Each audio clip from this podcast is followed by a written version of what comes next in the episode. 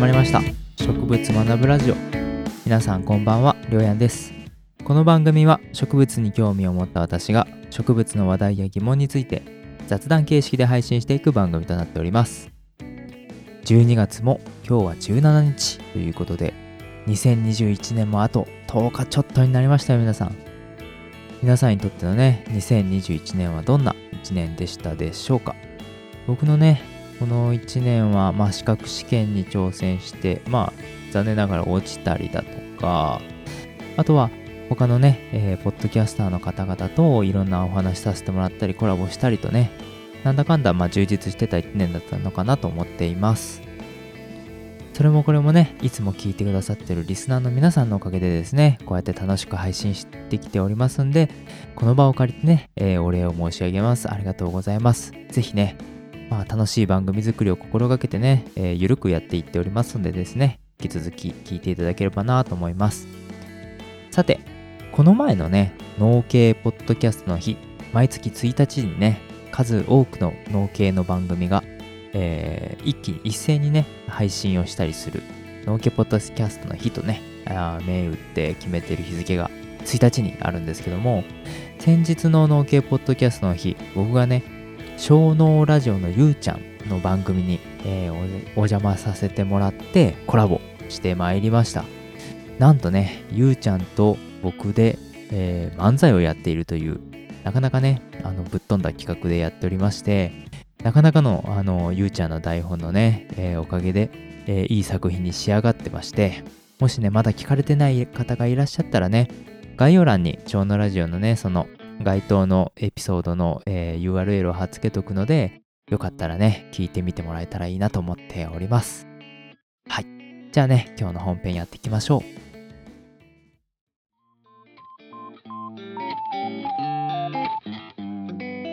はい。じゃあね、今日の本編は、時計草に思いを馳せトークということで、時計草のね、思い出話に花を咲かせながら、時計草という植物にね、触れていけたらと思います。じゃあ早速、時計草に思いを馳せトークしていきたいんですけども、遡ること約20年前、当時ね、小学5年生だったりょうやん少年は、不思議な形をしたね、花に目を奪われます。実家の庭に咲いてたんですけども、当時はね、えー、ばあちゃんが庭いじりをかなりやってたので、まあ、庭いじり、庭仕事してるばあちゃんにね、この花は何ですか？と。聞くと、まあ、時計草だということで、まあ、確かにね、えー、この部分が時計に似てるでしょって言われて、まあ、小学5年生だった僕は、まあ、確かにめっちゃ綺麗で時計に似てるっつって、まあ、時計草だったんですけども、よくよくね、思い返してみると、庭のね、えー、面積ってまあめっちゃこじんまりとした庭なんですけども、結構ね、多種多様な花が植わってて、まあ、チューリップだとかパンジーだとかね、そんなものがたくさん植わってて、まあ、ばあちゃんがね、ずっと管理してたんですけども、それもね、えー、自宅の庭を飛び越えて、ちょうどね、自宅の真ん前に、まあ、鉄工所っていうような会社がね、まああったんだけど、その会社のま工場の真裏に、まあ、コンクリートで仕切られた、なんか、マサ土が、まあ、園芸用の土とか全く入ってないような、まあ、マサ土のね、なんか、たまたま、まあ、なんともよくわかんないスペースがあったんですけど、そこにね、ばあちゃん、何を思ったか、花とか植物とか、まあ、植えまくってて、まあ、うちの敷地じゃないんですよ。えー、目の前の会社さんの敷地なんですけど、なんでか知らんけど、我が庭のようにね、もう植物愛が止まらなかったんでしょうね、ばあちゃんはね。もうスペースがったら花を植えてやろうと。まあ、綺麗に管理するもんですから、見栄えもいいので、の鉄工場の方もね、えー、快くそのままにしてくれてたんですけども、よくよく思えばね、あのー、ばあちゃんがかなり庭をきれいにしてたおかげで、まあ、今思えば植物に囲まれてた生活とまではいかないですけど、まあ、遅れてたのかなと、今思えば思いますね。というのもね、なんかばあちゃんね、どうも、あの、角ってあるじゃないですか、生け花とかの。角のね、先生のね、多分、資格を持ってるんですよね、師範の。角の教室とかはね、全然開いてなかったんですけども、確かによくよく思えば、その、よくね、生け花が、あの、なんだろう、えっ、ー、と、玄関先にね、飾ってあったなぁと、今思えば当時の僕はね、植物にそんなに興味がなくて、それこそ植物に興味持ったの最近ですから、今思えば、確かに生け花とかたくさんあったなっていうふうにね、思うんです。ああ、当時からね、植物好きだったらね、もうちょっとね、植物学ぶラジオとかじゃなくて、植物好き好きラジオぐらいでね、あの、配信してたんじゃないかなとかね、生け花やってたんじゃないとか、フラワーアレンジメントやってたんじゃないとかね、ちょっと思ったりするんですけど、なんとなく大人になってからね、男の人が和装、和服を着てね、こう生け花やってたりする姿ってなんか、この30超えたぐらいの大人になってきたらなんか、趣があってかっこいいなとかってね、改めて思ったりするんですけども、まあしたことがないんですけどね。また実家に帰ってみたらね、ちょっと聞いてみようかな、ばあちゃんに。勘のいい人ならね、お気づきかもしれませんが、時計層に対する思い出話。あれ、薄くね？ってね。時計層ほとんど出てなくない？ばあちゃんに名前確認しただけじゃないってね、思われる方ね、まその通り、その通りでございます。薄すぎてね、もうこすっても何も出ません。いやーびっくりする。まあね、そうなんですよ。植物に興味をね、持ったのも本当アラサーになってからですからね。植物に興味ない時代のね、植物の思い出を掘り起こそうと思っても、思い出に残ってねえんだわ、全然。植物が。たまたまだわ。ばあちゃんがお花とか植物好きで、たまたま植物に囲まれただけで、なんとかこじつけてこじつけて、あ、嘘は言ってない。嘘は言ってないんだけど、なんとかこじつけてやっと出てきたのがこれ。めっちゃ薄い。まあそんなもんですわね。じゃあちょっと時計草という植物についてね、えー、気を取り直して触れていきたいなと思います。はい。じゃあね、この時計草なんですけども、読んで字のごとく時計の草と書いて和名は時計草ですね。英名はパッションフラワーという名前です。時計草か時計草属に分類されるつる性のね、常緑の多年草という性質を持っています。よく Google とかで時計草って検索してスペース開けると植えてはいけないとかっていうね、あの単語が出てきます。調べてみると、まあ、多年草のね、つる性の植物っていうことで、フェンスとかね、壁とかをね、どんどんどんどんよじ登っちゃったり、木とかにね、絡みついていったりしちゃうので、放っておくと管理ができなかったり、放っておくと、まあ、よくね、あの、増えちゃう。分布が広がっちゃうっていうことで、後々ね、手がつけられなくなるから、植えてはいけないとかっていうね、えー、単語になっちゃうみたいなんですけども、ちゃんとね、管理すれば、すごく綺麗な花を咲かせるね、植物なので、えー、まあ、比較的ね、育て方もまあ簡単そうなので、まあ、興味のある方はね、えー、植えてみてはいかがでしょうか。ただしね、あの、ちゃんと管理してあげてくださいね。はい。で、この和名のね、時計草に由来するように、りょうやん少年がね、小学5年生の僕が不思議な花だなって思っていた通りですね。めしべがね、3つに分裂してて、それが時計の長針、短針、秒針のようにね、見える特徴がすごくある花を咲かせることに由来してます。また、額辺と花弁がそれぞれ5枚ずつあって、同じ色と形をしてるんで、10枚の花びらがあるようにも見えます。で、副花管が水平に放射状に開いて、えー、時計の文字盤のように見えるんですね。だから、3つに分裂してるめしべが余計にね、時計の針に見えるっていうことで、色はね、その副花管が白色が多いんですけども、ピンクが混じったようなものなどがあります。それで、僕がね、子供の時に実家で見てた時計草って、えー、何なんだろうと思ってですね、時計草にも何種類かまあやっぱり種類があるもんで、こう調べてみると、時計草の中でもカエルレアっていう品種なのかなと思います。まあ、よくよくね、あの庭先とかに植えてあるものの中では結構多いえー、よく植えられてる品種みたいなんですけども、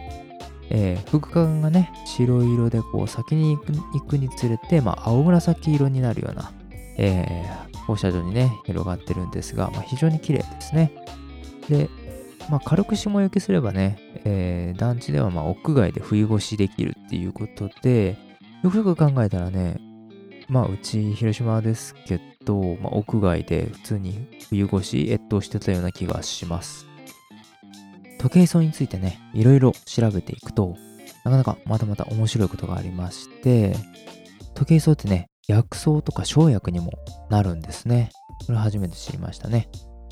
約400種類ある時計草の仲間の中でも、その中でもチャボ時計草っていう品種がね、最も鎮静作用のあるハーブらしくて、北アメリカの南部とか南アメリカにかけて分布して、今でもね、熱帯や熱帯地域で栽培がされているそうです。古くは精神安定作用のある薬草としてね、えー、北米の先住民のアルゴン金属によって用いられてたっていう歴史があったり19世紀には不眠の治療薬として米国で用いられて現在では非習慣性の精神安定薬としてこの植物のねエキスが鎮静剤などの構成成分となっているみたいです。この時計草のと生薬とかねそういった薬草的な側面が、まあ、強く関わってるような、ね、ちょっと面白い文献があったのでご紹介しますと時計草が体内時計を調節っていうことで体内時計って、まあ、外実リズムっても言ったりするんですね、まあ、約24時間を周期とする僕ら人間の生体リズムのことですよね。でこの外実リズムのが乱れてくると、まあ、時差ボケだったり睡眠障害を引き起こしたりがんとかうつ病そういったね様々な疾患に関わってきているっていうことがね分かってきているそうです。でこの外実リズム体内時計ですよね。この外実リズムの周期を調節する物質っていうのを、まあ、探してる文献研究者の方がいらっしゃってでその調節してる、えー、成分がね、ハルミンっていう、えー、インドールアルカロイドの一種らしいんですけども、このハルミンっていう物質が外実リズム、体内時計の周期を延長させることが分かったそうです。で、この、えー、ハルミン、幻覚作用とかね、抗精神作用があることで知られてるそうで、で、自然界の植物にもね、非常にこう、ハルミンを含むものだって多岐にわたってるそうなんですけどもその中でもね特に有名なものが時計草らしいです。でこの時計草から取れるハルミンこれをねマウスに摂取してみたところ体内リズムの周期が約5時間ね延長することが明らかになったそうです。でこの文献のね最後の方にもまあちょっと締めの形で書かれてましたけど時計草に含まれる成分が体内時計の調節に関わるということはね、偶然とはよくできた話であるということで、まあ確かにそうですよね。なんかちょっと夢があるというか、時計草が体内時計の調節にってね、それがまた新しい薬だったりね、治療法なんかに活用されていったらまた面白いのかなと思います。はい、じゃあね、今日の本編はこんな感じでええんじゃないでしょうか。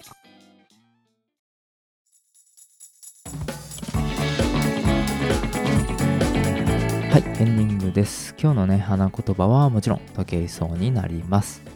時計草ね、えー、先にお話しした通り、パッションフラワーっていうね、名前なんですけども、このパッションは情熱ではなく、えー、受難